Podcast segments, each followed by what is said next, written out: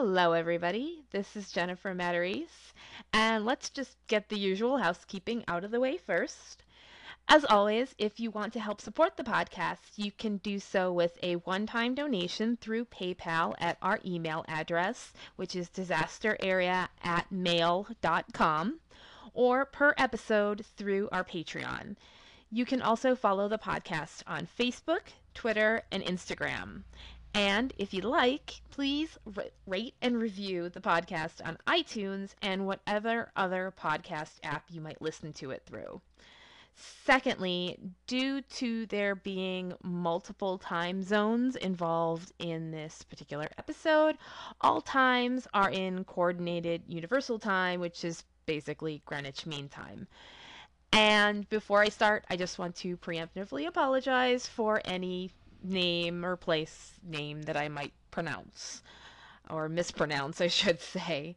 There are a couple of names in here that I really didn't get a chance to practice, so if I screw it up, my apologies. And with all of that taken care of, thank you very much for listening and welcome to Disaster Area.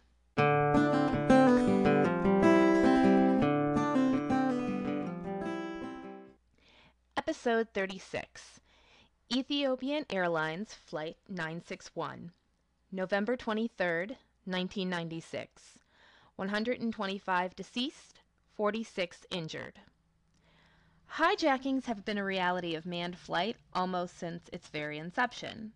In 1928, Clarence Frechette attacked pilot Harry Anderson with a ball peen hammer and struggled with him over control of the plane, causing it to crash over Detroit. Most hijackings are politically motivated, terroristic, or, in the cases like the infamous D.B. Cooper, simple demands for money. Prior to 9 11, only a handful of hijackings resulted in crashes and high casualty counts. However, the deadliest hijacking before the events of September 11, 2001, has one major thing in common with that day you have all seen video of the end result, though you may need to be reminded of which video that is. The Flight 961 airplane was nicknamed Zulu. It was $40 million airplane, and the reason that it was nicknamed Zulu was after the final letter in its registration number, which was Z. It was a Boeing 767-200ER, which spent most of its life in the Ethiopian Airlines fleet, save for a stretch with Air Tanzania from May 1991 to February 1992. Boeing manufactured the plane in 1987, and Ethiopian Airlines received the plane on October 22nd of that year. Its maiden flight was on September 17, 1987, and at nine years of age and 32,000 flight hours, it had a very good reputation among the crews who worked for Ethiopian Airlines. They really liked that plane. The flight crew consisted of pilot in command Leul Abate and first officer Jonas Mekuria. Abate was 42 years old and had 11,500 flight hours under his belt, while 34 year old Mekuria possessed 6,500 flight hours. Now, on Saturday, November 23, 1996, the plane and its crew were looking forward to a busy 12 hour day. The plane would depart from Bole International Airport in Addis Ababa in Ethiopia and head to its first stopover at Jomo Kenyatta International Airport in Nairobi, Kenya. Its next stopover would be at Maya Maya Airport in Brazzaville in the Republic of the Congo. After that, it would fly to Murtala Muhammed International Airport in Lagos, Nigeria.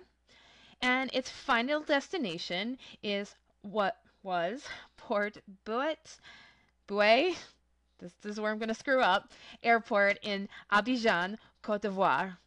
When it left Addis Ababa, it would be carrying 14,500 kilograms of fuel, enough and then some for it to reach its first stopover in Nairobi, where they would add more fuel to the plane. The flight would end up leaving at 8:09 a.m. It would have to wait a little longer than it expected to for a connecting flight to arrive. Of the passengers on board, there were more than one who were in the diplomatic community. One of those on board was Franklin Huddle. He was the United States Consulate General to Mumbai, along with his wife, Chania. Frank and his wife were on vacation on their way to Nairobi. Frank and Chanya had already been having a pretty good trip, they were actually able to get an upgrade to business class on the plane at the very last minute. So they'd gotten a little lucky. And he had also chosen this flight very carefully for safety reasons. Ethiopian Airlines had a very good safety record, and he chose a daytime flight as those were supposed to be safer as well. All in all, they should have a short flight and then be on their way to Kenya, uh, to their safari. Another passenger on the plane who was fairly well known was Mohammed Amin, or Mo Amin, as all of his friends seem to call him in interviews. Amin was a well known photographer and journalist whose most notable moment were the emotional photos he took of the Ethiopian famine in the 80s, which played a large role in showing the rest of the world just how much help was desperately needed in the devastated country. It actually led to a lot of the charity events, Live Aid, all of those songs that were put out that to kind of raise money to feed the hungry in Ethiopia. In Ethiopia, excuse me. By all accounts, if an important event struck in that area of the world, Amin was in the center of it all with his camera at the ready. He was always jumping into the action.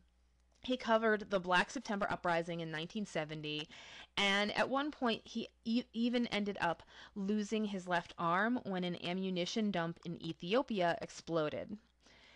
It was also not a surprise that he might use Ethiopian Airlines. He'd published the company's in flight magazine, Selamta. For the first 20 minutes, as the 767 rose through Ethiopian airspace, the flight remained completely normal. Then, at about 31,000 feet, a man darted down the aisle. Witnesses described him as yelling and waving his arms as he bolted toward the cockpit. Most people just thought he'd lost his mind, at least until the two other men followed behind him as Frank Huddle tells it, when the where the first man kind of thundered up the aisle, the second two glided up the aisle, very quiet and very determined. According to him, that was the moment he knew it was a hijacking because they were coordinated. Because it was pre 9 11, the door to the cockpit wasn't the reinforced steel with locks that we have today. The three hijackers busted into the cockpit door and immediately assaulted the first officer, beating First Officer Mercuria before throwing him out of the cockpit. The hijacker who took the lead told Captain Abate that there were 11 hijackers, not just the three of them. Since Abate had not seen them running up the aisle, he didn't know otherwise. The hijackers then got on the intercom and claimed in English, French, and Amharic, which is the language spoken in Ethiopia, to have a bomb or a grenade. One of the hijackers held what looked like a shoebox with wires sticking out of it, what Frank Huddle described later on in an interview as what a teenager would kind of hastily throw together in an art class for a high school play's prop bomb. The hijackers also took the fire extinguisher and removed the fire axe from its cabinet they didn't have to bring real weapons through security and onto the plane. They clearly knew where they could just find some. And then, just for the hell of it, they took some whiskey from the duty free cart as well. While the other two men stepped out into the cabin to keep an eye on the passengers, the lead hijacker threatened to blow up the plane if they were not taken to Australia, a request which shocked Captain Abate. It wasn't the hijacking itself which shocked him. In fact, Captain Abate's record already sported two hijackings. The first was a local flight in which two hijackers with grenades wanted him to fly them to Nairobi. The second happened a few years later with a hijacker who demanded to be taken to Sweden. Both times, Abate was successfully able to bring the flights to the ground with no deaths or injuries. Besides, hijackings were relatively common in that area of the world. Ethiopian Airlines itself dealt with 10 hijackings in the previous six years alone. One of the hijackers brought forth a copy of Selamta, the in flight magazine, the very same one published by Mo Amin. According to the magazine, the plane they were in could fly for a maximum of 11 hours. It would take only 10 hours to fly to Australia from where they were. This is where the problem was. Captain Abate tried to explain 11 hours was what the plane could fly with its full tank of fuel. They didn't carry that much fuel with them on every flight, however. That's not how airplanes work.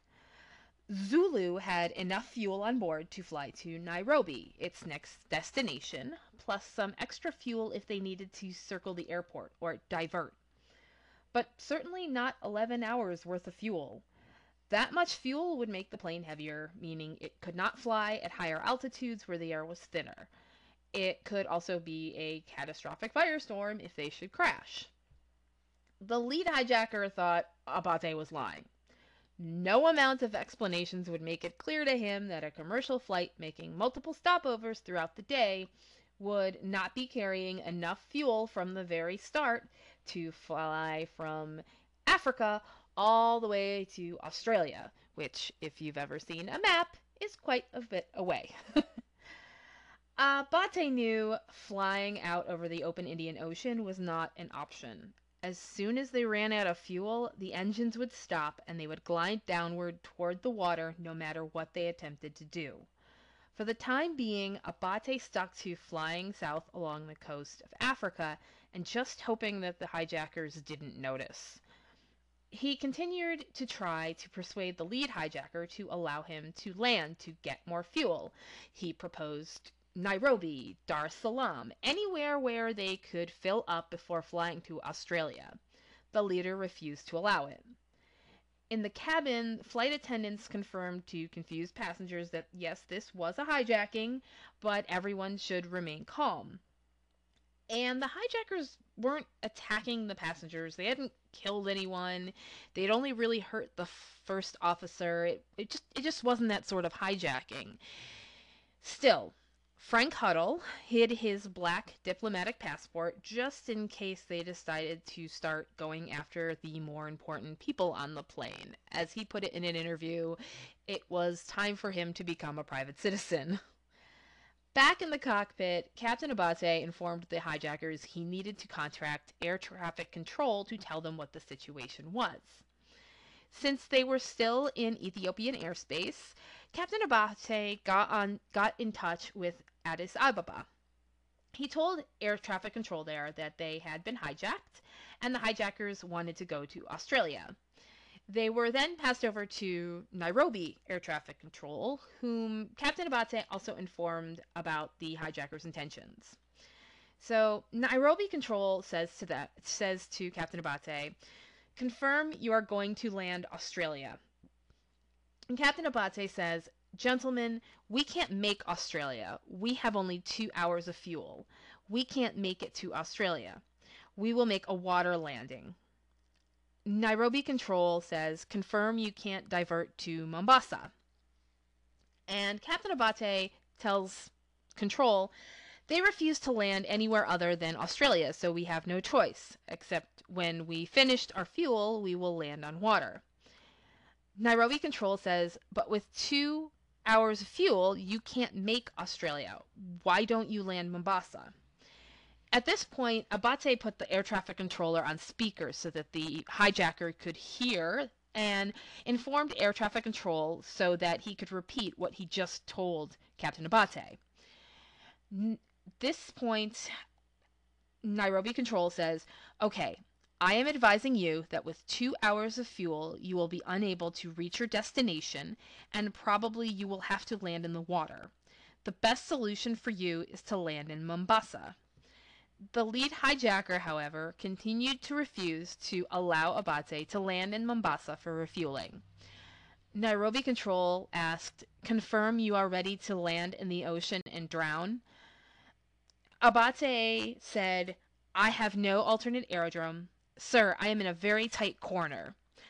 At this point, the lead hijacker angrily took away Abate's sunglasses and headset and said, No more information. From this point on, there is no communication between Flight 961 and the ground. Not long after this, the hijacker notices that they are still close to the coast of Africa, heading south rather than east. So he issues a threat turn the plane toward Australia, or else he will blow up the plane. When the lead hijacker ordered Captain Abate to turn away from the coast of Africa, Abate needed to think fast. The charts used to direct their way to a new location were on the other side of the hijacker, tucked behind, uh, excuse me, beside First Officer Makiria's seat. But Captain Abate did not, uh, did have, excuse me, a small pocket atlas over by his seat. He removed it and quickly started plotting his next move. What is between them and Australia? Captain Abate decided his best option was to locate a place where he could circle the plane until it ran out of fuel or the hijackers would allow him to land, whichever came first. But it also needed to be small enough so the hijackers wouldn't notice he was staying in one place rather than flying farther out over the Indian Ocean. He soon found the perfect place, the Comoros Islands. Now, the Comoros Islands are a small nation between the uppermost coasts of Mozambique on the mainland and the much larger island of Madagascar. If you look at them on a map, it's basically this tiny little dot, or a couple of tiny little dots, right between the top of Madagascar and Africa. Abate aimed to circle the island of Grand Comore. The capital city of Moroni was on the west coast of the island, and the Prince Said Ibrahim International Airport lie only 15 kilometers north of the city. The lead hijacker, the one who stayed in the first officer's seats, was more like an irritating child than a threat. He pushed buttons, he turned dials, he tried to fly the plane by himself. He drank from the bottle of whiskey that he had and offered some to Captain Abate, who understandably declined because he needed to fly the airplane. If he could have spun in his chair, from all accounts, he would have. Aside from the fact that they kept threatening to blow up the plane, a lot of what this particular hijacker seemed to do uh, seems to be more like a kid throwing a tantrum than anything else. Soon enough, an alarm sounded in the cockpit. There was less than 30 minutes of fuel available. As the lead hijacker continued to just randomly push buttons and play with dials, turning things off that the captain still needed to use, another alarm sounded as one of the two engines stopped at 39,000 feet. The right engine went silent, and the passengers noticed. With one engine not working, the plane slowed, and as it did, it descended to a lower altitude. The lead hijacker leaves the cockpit for a moment, and Captain Abate spotted his chance to fill the passengers in on exactly what is going on. He opens the intercom and he says the following Ladies and gentlemen, this is your pilot. We have run out of fuel and we are losing one engine this time and we are expecting crash landing, and that is all I have to say. We have lost already one engine, and I ask all passengers to react to the hijackers. Here, Abate's voice was cut off, as the lead hijacker had heard him talking on the intercom, re entered the cockpit, and knocked the microphone out of his hand. The passengers were both terrified and confused by the pilot's announcement. It was already clear that something was wrong with the plane, but to have confirmation from the pilot was a bit of a nightmare. It was the pilot's final words which confused many passengers, however. React? What did he mean by react? The pilot made his announcement in English, which left those who didn't speak English already out of the loop. But even those who did weren't quite sure what he meant by react. What Captain Abate meant to do was encourage the passengers to try and fight back so that he could get regain control of the plane. However, there were two problems. First, he could not come out and simply say, fight back. He didn't know if doing so would cause the hijackers to blow up the plane. If they did have a bomb, he didn't want to deal with that. What he attempted to do was tell the passengers to go for it without alerting to the hijackers what might be coming. But in doing so with the word react, he may have been a little too vague. This was also not a time when people would fight back against hijackers. September 11th was still five years in the future, and the proper procedure and expectations at the time were just to sit tight and don't anger the hijackers. Fighting back might cause them to use the bomb they claimed to be carrying, and not many wanted to take that risk. Not many, of course, does not mean everyone. Mo Amin got up from his seat and made his way back to economy class, pretending he was heading to use the restroom. Instead, once he got back there, he started talking to the passengers there, trying to persuade someone, anyone, to rise up. Come on, he would say, you know, let's go. We can take them. There are more of us than there are of them. Unfortunately, no one wanted to take the risk. The risk, excuse me. Preparing for the crash that was sure to come soon became the major priority for everyone on board. Everyone could see it coming at this point. Captain Abate was having enough trouble in the cockpit where the hijacker tried to take control once again and disconnected the autopilot not long before another alarm sounded. The second engine was out. They had no fuel left. And while he'd been circling Grand Comore with the intention of attempting to land at Prince Said Ibrahim Airport, each second that passed made that plan much more difficult to execute. In the cabin, Frank Huddle said his I love yous to his wife in preparation for the crash. He was saying things like, you know, we've had a good run, I've loved being with you all these years, those sorts of things that you say before you die. But his wife wasn't having it. As he tells it, you know, she's she was a psychiatric nurse and she was a very kind of kind of practical person and very very good in a difficult situation, and she began giving him orders. Put your spare glasses in your pocket just in case. Put food in your pockets that won't make us thirsty. We're not going to have food service when we hit the water. All of that. Passengers begin to put on life jackets. They can see a water landing coming. It's clear that they are going to end up in the water. And Captain Abate announces they should put them on, but not inflate them. However, panic had already started to erupt throughout the plane. Everybody was starting to get really, really panicky, and many people pulled the string on their vests to inf- inflate them, even though they had been told not to. Frank Huddle said you could hear the pop, pop, pop, pop, pop of life vests inflating throughout the cabin. Huddle stood up on his chair and told those around him not to inflate their vests, and the first officer and the flight attendants hurried around to assist passengers in deflating them safely before the plane struck the water so that they could use them once they they landed. Hopefully they wouldn't be inflated when they hit the water. That would not be a good thing as we'll come to see. Captain Abate had his eye on the airport, but when the hijackers tried once again to struggle for control of the plane, he lost it. The hijackers, either intentionally ignoring the seriousness of what was happening or just genuinely that oblivious, continued to order Captain Abate to bring the plane up higher and increase the speed. At one point, the lead hijacker told Captain Abate not to touch the controls anymore or he would kill him. Abate, presumably frustrated by now, snapped, I am already dead because I am flying an airplane without any engine power. With the hydraulics and flaps not working, steering the plane required a great deal of strength. Just imagine your car without power steering is very difficult to drive. So, this is something that was an issue. He really needed the, the help. So Captain Abate and First Officer Mercuria were finally able to persuade the hijackers to allow Mercuria back into the cockpit to help control the plane.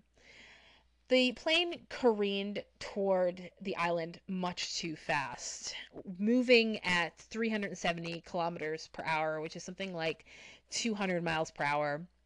But with no fuel and therefore no working engines, the crew were unable to slow the plane to a safer speeding uh, landing speed. Captain Abate had been able to start the APU and the ram air turbine. The ram air turbine is a little propeller that pops out of the plane to gather wind power and maintain the most basic functions of the plane. But there was simply only so much the crew could do with what they had in front of them. Only so many things worked, and they were just going to have to f- fly this 100 ton glider where they could get it to. Now, as the plane descended, tourists on Lago Galawa Beach watched it first with curiosity, thinking it was maybe a part of some air show set up for their entertainment. Then horror started to dawn as they realized what was about to happen. A South African tourist raised their video camera to uh, capture the upcoming crash.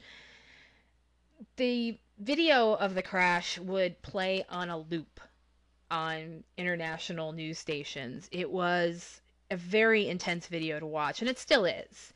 In the video of the 767 approaching the water, it appears to be flying, or at least attempting to fly, parallel to the waves.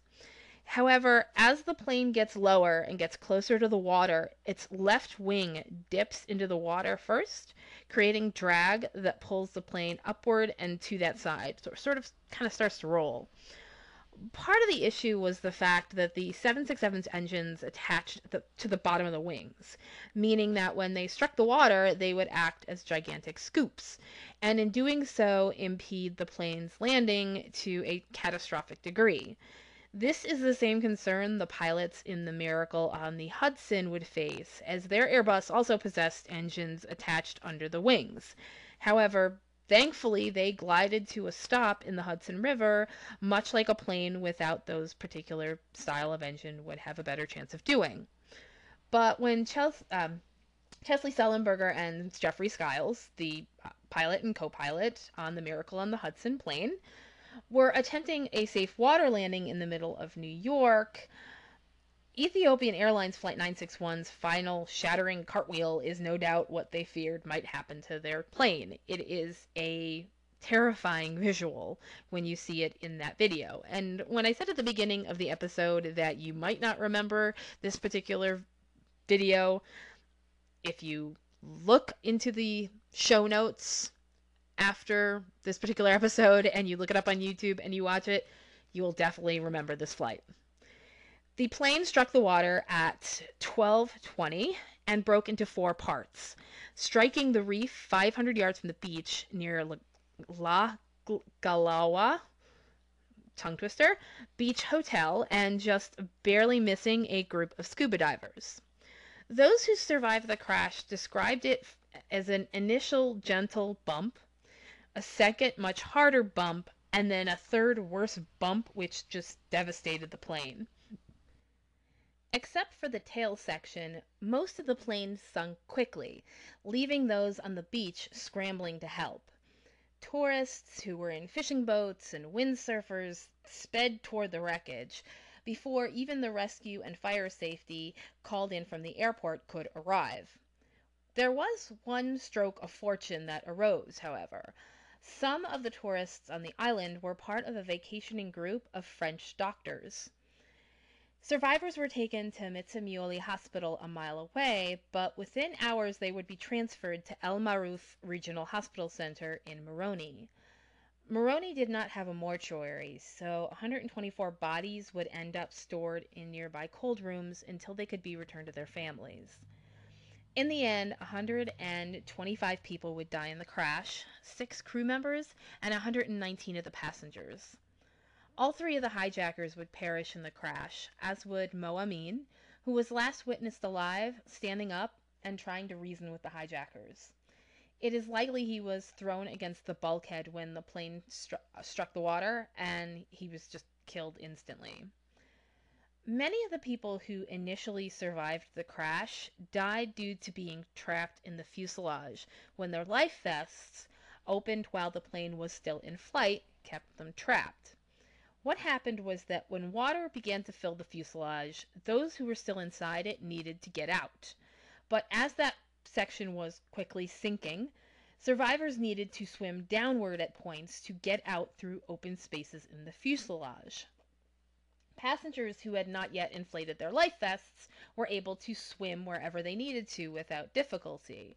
The ones who had inflated their life vests during the panic before the crash found themselves trapped in rising water with a flotation device that pushed them toward the ceiling, and it made it impossible for them, or near impossible for them, to swim out of the wreck. In spite of the fact that the causes of the flight were fairly apparent, the Ethiopian Civil Aviation Authority was able to make several recommendations based on issues experienced during the hijacking. First, the flight recording equipment needed backup power supplies to keep running when all power goes out, as investigators would find the recorders had cut out shortly before the crash when the power had gone out. Another recommendation was that fire axes should be stored in a place where passengers cannot access them. Security at Bole International Airport was found not to be at fault. The hijackers didn't bring on a real weapon. They didn't have a bomb the weapons were already on the plane waiting for them. The flight crew uh, were not allowed to go through the ditching checklist in the quick reference handbook, which, if you don't know anything about planes, um, it's basically, you know, it's a checklist that you go through. There's a checklist for everything. And there's one for when you ditch, which is when you land in water uh, but it was found that it didn't provide for ditching with all engines lost anyway, so it really wouldn't have helped. But that was something that they could improve upon. More tra- uh, training and cr- of crew members and flight attendants was also recommended in an effort to maintain the crew's ability to provide proper instructions to the passengers in an emergency, which they really had a difficult time with in this particular hijacking just because of how chaotic everything was. It would also later be suggested that sky marshals might have been able to stop the hijacking in a way everyday passengers were not. In situations like this, in disasters, and, and you see it in mass shootings a lot, you see people who say, well, why didn't you just charge them? Why didn't you just run toward them? What ha- happened on United Flight 93 on September 11th when the passengers charged the hijackers the reason that that is as heroic as it is is because normal people don't have to do that or sh- shouldn't have to do that. And so having a sky marshal on board whose job it is to do that is a way that you can make sure that it happens as opposed to making people who are not up to doing this sort of thing do it. Uh, you know, it's one of the things that I, I personally, to go off on a little tangent, but it's one of the things that I personally dislike about um, mass shootings and the coverage of mass shootings when people say, well, why didn't you just charge the shooter? Because that's how you get shot. And it, there are so many things that, that bother me about coverage of mass shootings, but that is one of the the larger ones uh, that that really bothers me in particular because he, why should he have had a gun in the first place that you should have to turn into a superhero rather than he just not have the gun? Whatever. The hijackers were later identified as Alamayu Alamayehu excuse me Bekele Belena, Matthias Solomon Belay and Sultan Ali Hussein.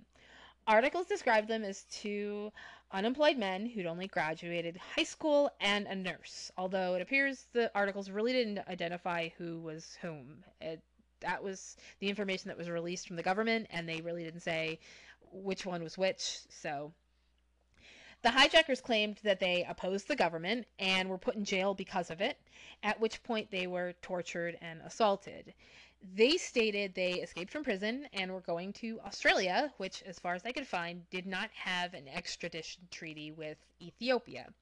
I also believe that they were going there to meet up with people that they knew, but I, I couldn't really find specific um, information. Uh, a, a, specific source that said as much. I can't. I believe I heard it somewhere in one of the many interviews and, and paperwork I saw, but uh, I couldn't really find confirmation to put in my notes for that. So Gal- Galawa, I don't know why I'm having such a hard time saying that word. Galawa held a memorial for those lost in the disaster on November 30th. Both Captain Leul Abate and First Officer Jonas Mekuria survived the crash, and they received aviation awards following the disaster. In fact, Captain Leul Abate would be awarded the Flight Safety Foundation's Professional Award in Flight Safety in 1997, which is awarded to crew members who perform valiantly under extreme pressure. As of 2009, Leul Abate was still flying with Ethiopian Airlines. I believe he's still flying today. I'm not exactly sure. Um, I can. That was the last time that I could find a note that confirmed that he was still flying with Ethiopian Airlines. I was trying to think of what I wanted to talk about when I got to the end of the episode. Like normally, I have some sort of thing that I've been thinking about in regards to this um, particular disaster, and the thing about this particular disaster that I was thinking about a lot was Frank Huddle. And the reason that I was thinking about Hank Frank Huddle is that every time that this particular disaster gets discussed on a documentary or it, there's interviews, they always seem to talk to Frank Huddle because, of course, he was U.S. Consulate General to Mumbai at the time. He uh, would later go on to uh, diplomatic positions in Myanmar and uh, Tajikistan if I'm remembering them correctly. But he he's basically someone who, if you see him in interviews, he's kind of a, a dorky older guy, uh, you know, balding guy, glasses.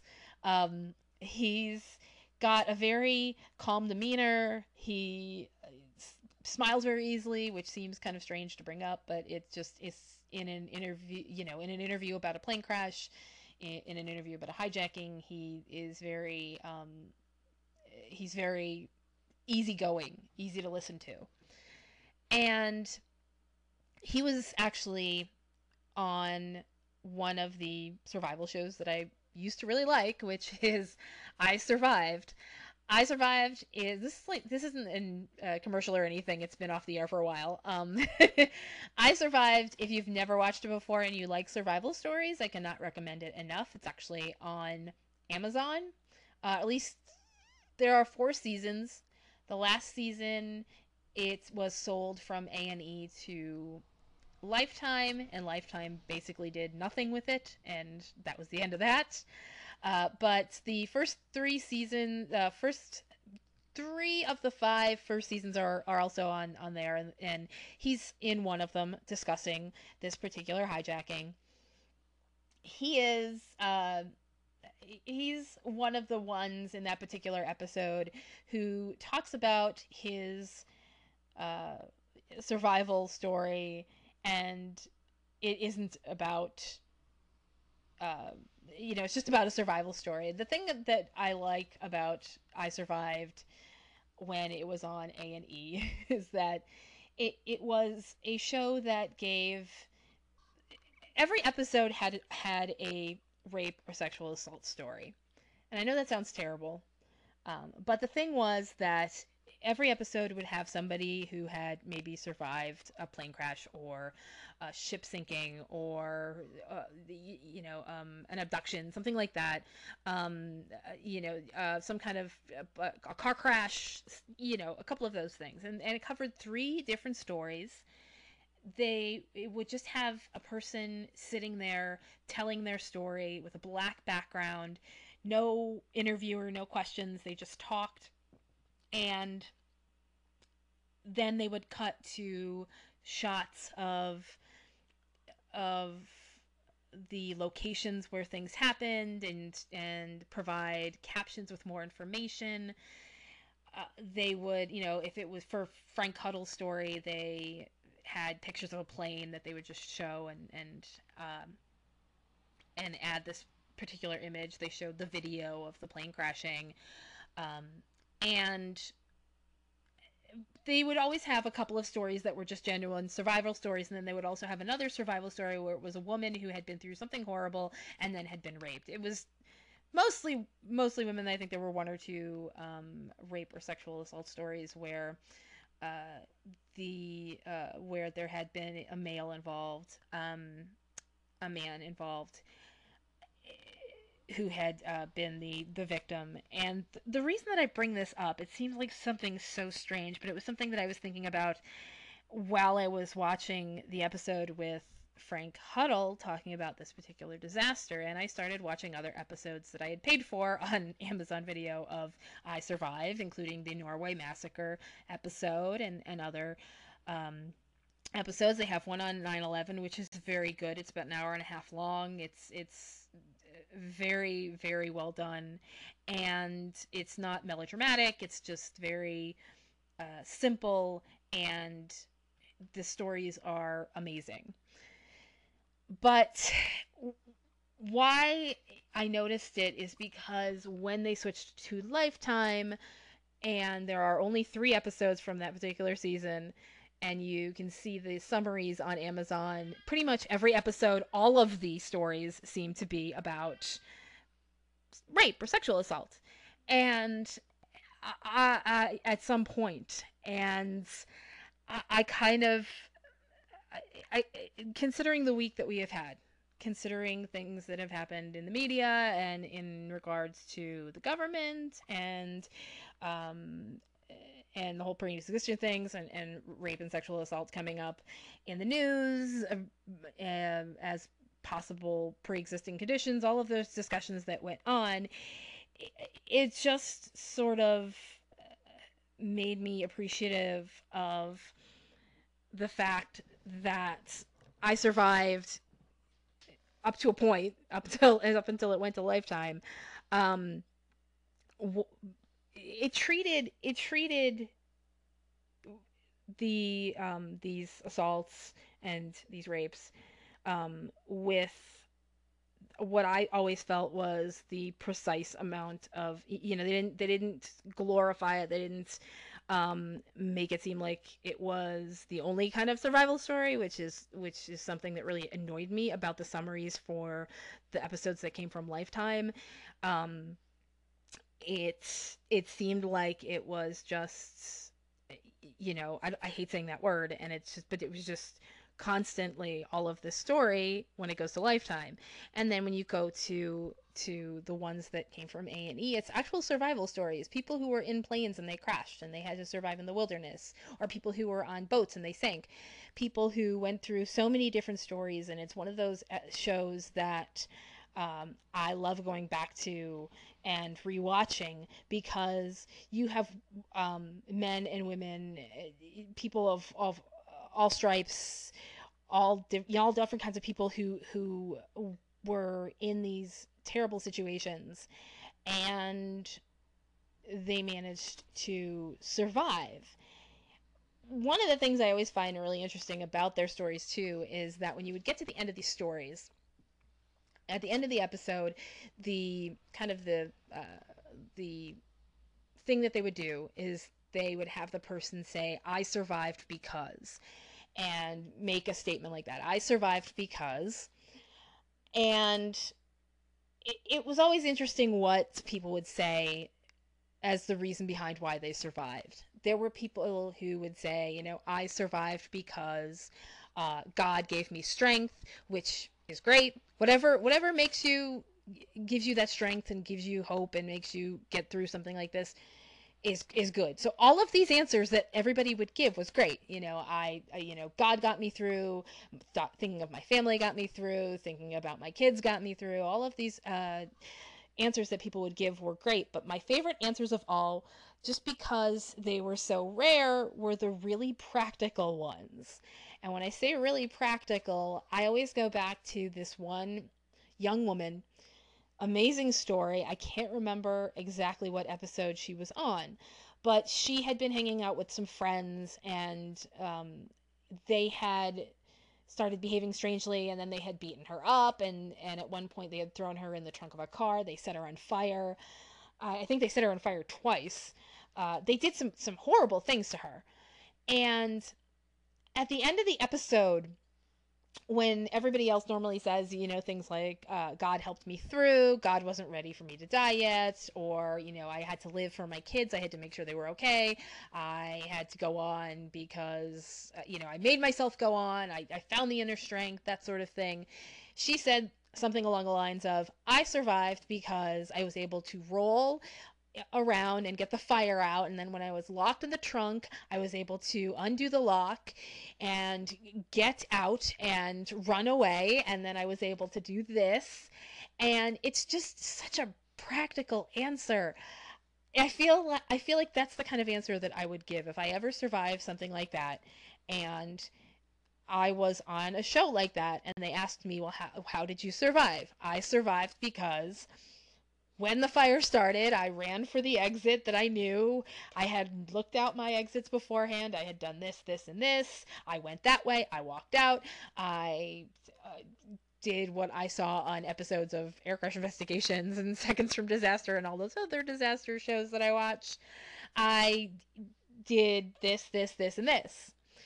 Frank Huddle does something along those lines. He basically said, um, I he said I survived because and I I love this part. He said I survived because I had a wife who was, was smart enough and calm enough to tell me do this this this and this and make sure that we survived. Uh, they did both survive, by the way. Um, they uh, both popped up in the water afterwards, and uh, that's one of the things that I like about him. He's he's just very, um, uh, for example, in when he talks about after the crash, he popped up in the water and he said out loud, Hey, I'm alive. And he looked to uh, the one side where his wife had been sitting and she wasn't there. And his heart sank. That's how he said it. And then he turned to his other side and she was there. They had sort of spun around. But I had seen that interview a hundred times. And then I saw another interview with him that had his wife included. And she said, yeah, he did say, "I'm hey, I'm alive" uh, out loud, and it, there's just something really charming about him, and really charming about the two of them. And that episode of I Survive, where he says something like that, and he says, "I survived because basically my wife is a genius," is just really charming to me. Um, I just I really like him. He's one of my favorite survivors from a, a disaster. Uh, I also do have to say Captain Leul Abate, if you do get around to seeing interviews with him, if you do watch documentaries uh, that are in the, the episode notes, he's fantastic. He talks about these hijackers in a very calm voice. It's very hard to imagine him getting as frustrated with these hijackers as I may have made him sound out to be throughout the episode. He he's a man who has a light, much like Franklin Huddle. He has a very kind of a, a kind of a calm, even demeanor, and it, uh, obviously we're talking about interviews, so he's going. He, it, this is not a stressful situation, but he just doesn't seem like somebody who would really get angry. So if he got angry at these hijackers, you really wouldn't blame him. A lot of the things that they were said to have been doing. Uh, pushing buttons, turning dials, uh, knocking things over, breaking things, just drinking, getting drunk, being annoying. Uh, it sounds more like something that a child would be doing. And I say that only in a metaphorical sense. There is another disaster that I'm going to get to one of these days in which an Aeroflot plane crashed in, I can't remember exactly where. Um, it was Russia, Siberia, that sort of area. Um, it was flying from, from Russia to Singapore, and the reason that it crashed was partially because the the plane was new, and the pilot had decided that the two children that he had brought with him, uh, he invited them into the cockpit, and then he allowed each of them to sit in his seat.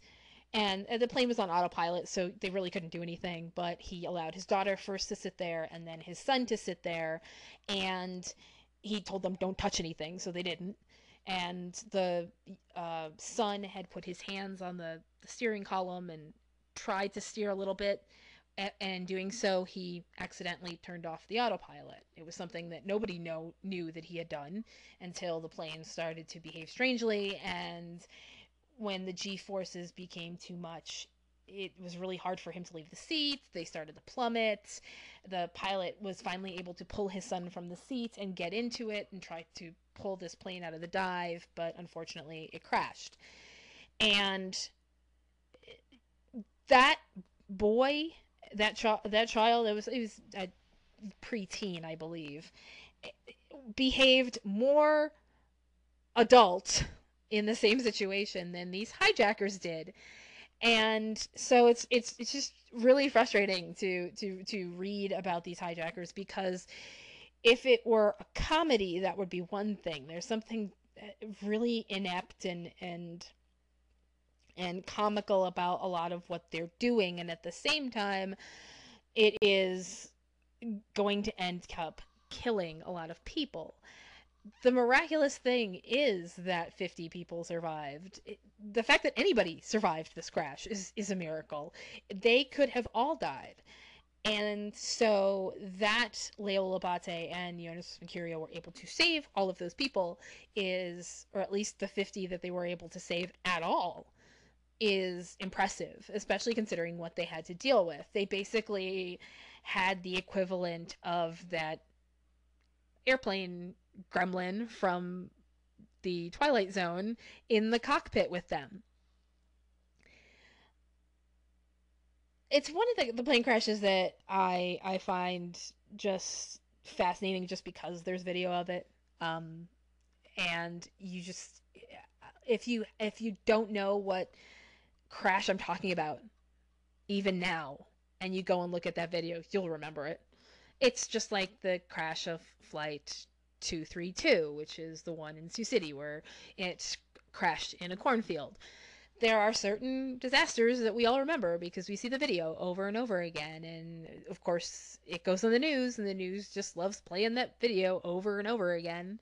Uh, if it bleeds, it leads, which uh, is a just just a, a, phrase that's that's on my mind uh, lately, just because of um, Christine Chubbuck. There there was a movie that was made about her that I did not know about, and I found it on uh, Amazon the other day, and I watched it. It's very good. Um, if you don't know who Christine Chubbuck was, she was a an anchor, uh, reporter for a Sarasota, I, I believe it was Sarasota uh, news station in the 70s, and she w- was under a lot of stress, and she had some depression issues, and uh, she had been trying to move up in her career and there were just a lot of problems. And one day she came into work and, and sat down before the uh, sat down before the camera and said something along the lines of in accordance with our new policy of blood and guts we're going to show you a television first an attempted suicide. At which point she removed a gun from her bag under the uh, under the desk and shot herself in the head. And this is one of those things that uh, stories that is very upsetting. Uh, the video itself is supposedly uh, never shown. You know, it's it's one of those things that you never see. Um, it's I believed that they had destroyed all copies, but I was just kind of looking at Wikipedia because I watched the movie, and I believe there's one in a vault somewhere, a video of her actually doing that. I know, unfortunately, that if you go on YouTube and you look for Budd Dwyer, who also uh, committed suicide on television, that is up there, but Christine Chubbuck is not.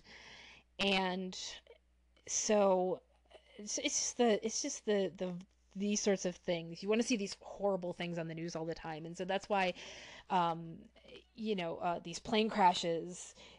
They'll they'll show them over and over again. The reason being that you know you don't show the Budd Dwyer video or you don't show the Christine Chubbuck video because they're graphic, because they're bloody, because they're somebody um, you don't show that. But, you know, you can show this plane crash where 125 people die because you don't actually see the people.